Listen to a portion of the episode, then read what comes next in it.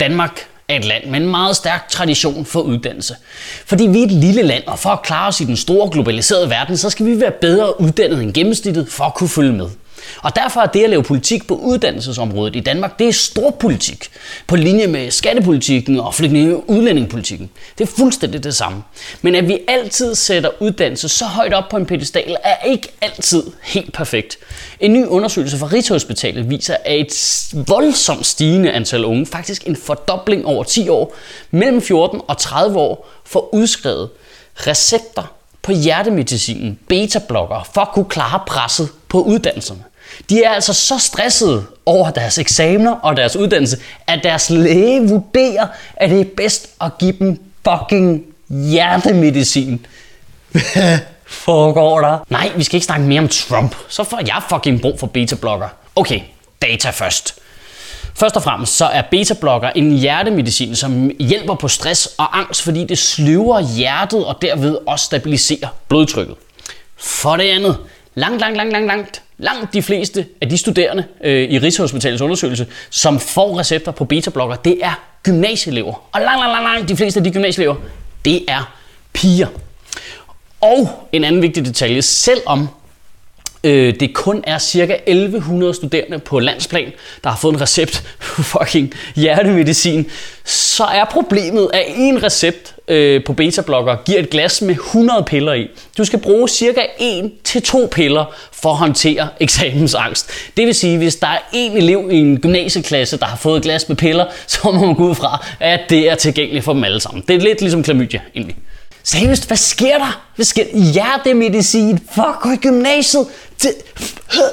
Jeg kunne, prøv, prøv, jeg kunne forstå, hvis undersøgelsen viste, at der var nogle lægestuderende, øh, der tog amfetamin for at klare eksamen lige op til øh, lægeeksamen på Panum Instituttet. Øh, jeg siger ikke, det ville være godt eller noget, men det ville jeg kunne forstå på en eller anden måde. Men give folk hjertemedicin, fordi de har stress over gymnasiet, mand.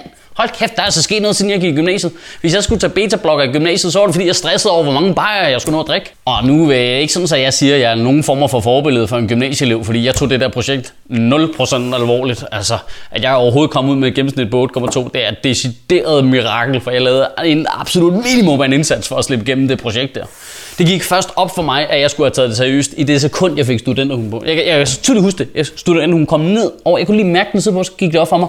Gud, det kan jeg ikke gøre om det her. Fuck, jeg skulle have gjort mig umage. Men at stresse så meget over gymnasiet, at din læge vurderer, det kan vedkommende kun klare, hvis det får fucking hjertemedicin. Nu er jeg ikke psykolog eller ekspert på nogen måde overhovedet, men ligger den perfekte gymnasieliv ikke et sted midt imellem de to? Og problemet er jo, at den voldsomme stigning i recepter på beta-blokkere til gymnasieelever kommer jo fuldstændig sideløbende med alle de uddannelsesreformer, der har været, specielt fremdriftsreformen. Altså, uddannelse er jo gået fra at være noget, der handler om dine drømme og dine ønsker, til at være noget ekstremt strafbaseret. Hvis ikke du er meget målrettet som folkeskoleliv, så kan du ikke komme i gymnasiet. Der er politikere, der vil have, at det skal være endnu sværere at komme i gymnasiet. Hvis ikke du ved, hvad du vil, når du går i 8. klasse, så er du bare fucked, altså. Og hvis du så kommer i gymnasiet, og ikke får god nok karakter, eller ikke vælger en rigtig studieretning, eller ikke får søgt på det rigtige tidspunkt, så kan du heller ikke læse videre, og så videre, og så videre. Og det kan jeg godt forstå er fucking stress. Altså, hvis vi er nået til et punkt, hvor lægerne vurderer, at det er bedre, at jeg udskriver hjertemedicin til gymnasieelever, frem for at stoppe op og sige, at det her er det smarteste system, så er vi jo de facto nået til et sted, hvor konkurrencestaten er villig til at dope borgerne for at få dem hurtigst muligt ud og betale noget skat. Gymnasiet er jo gået fra at være sådan et coming of age, døde poeters klubprojekt, altså hvor, hvor du skulle lære om stor litteratur, som du ikke havde noget brug for i virkeligheden, og blive forelsket for første gang og ryge en joint, og nu er det bare blevet til fucking, du ved, konkurrencestatens træningslejr, hvor du er dømt ude, hvis ikke du har fremdrift nok. Og kæft, hvor er det også bare newspeak, det der, ah, fremdriftsreform, ikke? Du skal have fremdrift, ikke? For ellers så står du jo stille, hvis du ikke har fremdrift. Det er slet ikke, fordi vi har lavet et uddannelsessystem, der er inspireret af Indiana Jones, hvor der er en kæmpe, kæmpe stor sten, der moser hen over dig, hvis ikke du har fremdrift nok. Jeg ved godt, at medierne fremstiller studerende som du ved, dybt alkoholiserede, gagflex-konkurrerende mennesker, der bruger 90% af deres tid på at tage selfies. Men alkoholindtaget for en gymnasieelev har faktuelt set ikke været lavere i 20 år. Og nu siger jeg lige noget politisk ukorrekt. Det synes jeg fandme er trist. Og det synes jeg virkelig er trist. Jeg har jo ikke noget problem med, at unge mennesker tager stoffer. Men det skal sgu da ikke være for at klare det bedre i skolen, mand. Vi røg fucking weed hele tiden, for at glemme det, vi havde lært i skolen. Prøv, prøv, hvis ikke du skulle ryge spand og betvivle månelandingen, eller blive forelsket i en stumtjener, fordi du har taget for meget MDMA, når du går i gymnasiet, hvornår fuck skulle du så gøre det, mand? Altså, din første uge på job som junior key account manager i Deloitte? Nej, vel?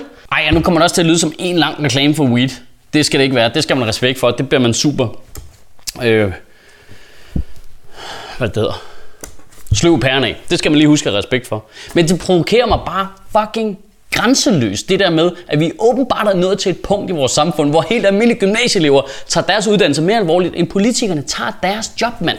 Studerende skal leve op til højere og højere standarder, mens politikerne bliver dårligere og dårligere og bare hastebehandler alle lovgivningen gennem på 10 dage, mens folk de kigger væk.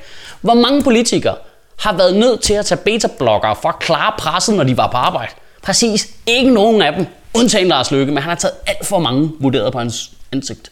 Pointen er, alle de politikere, der nu arbejder på at begrænse uddannelsessystemet og presse unge mennesker hurtigere og hurtigere igennem til en grad, hvor nogle af dem er nødt til at tage fucking hjertemedicin, de har jo selv nyt godt af det system. Jeg synes, det er så provokerende, at man vil du ved, tage de privilegier for unge mennesker og kommende generationer, og det er virkelig understreget, for det er et privilegium. Det er mega fedt. Det er psykofedt, men hvorfor skal de ikke gives videre til næste generation? Der er en eller anden bizarre dobbeltstandard, når det kommer til unge mennesker. Når Radio 24 driller hende der Dansk Folkeparti-politikeren, der ikke vidste, hvad BNP var, og så er det lige pludselig super elitært og helt unødvendigt, men hvis bare der er én elev på én skole et eller andet sted, der ikke lever op til et delmål i en PISA-undersøgelse, så må alle mennesker over 50 stå ind i debatten og bare svine dem til.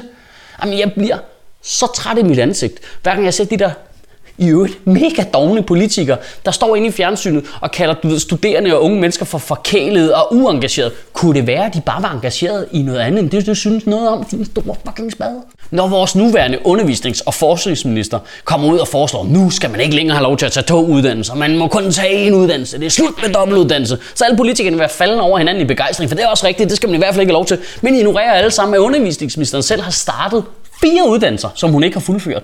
Jeg, jeg, kan, slet, jeg kan slet ikke have noget dommoral ind i mig. For der sidder flere folketingsmedlemmer i fucking Folketinget, som afviser elementær evolutionsteori. Men hvis ikke studerende tilegner sig viden hurtigt nok, så må de gå på kompromis med deres drømme. Are you fucking kidding me, man?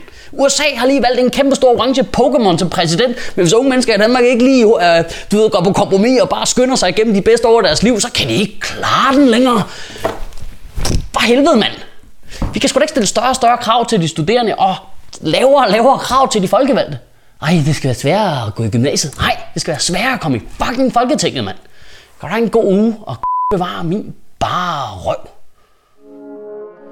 Ej, ej det bliver muligvis lidt ophidset der.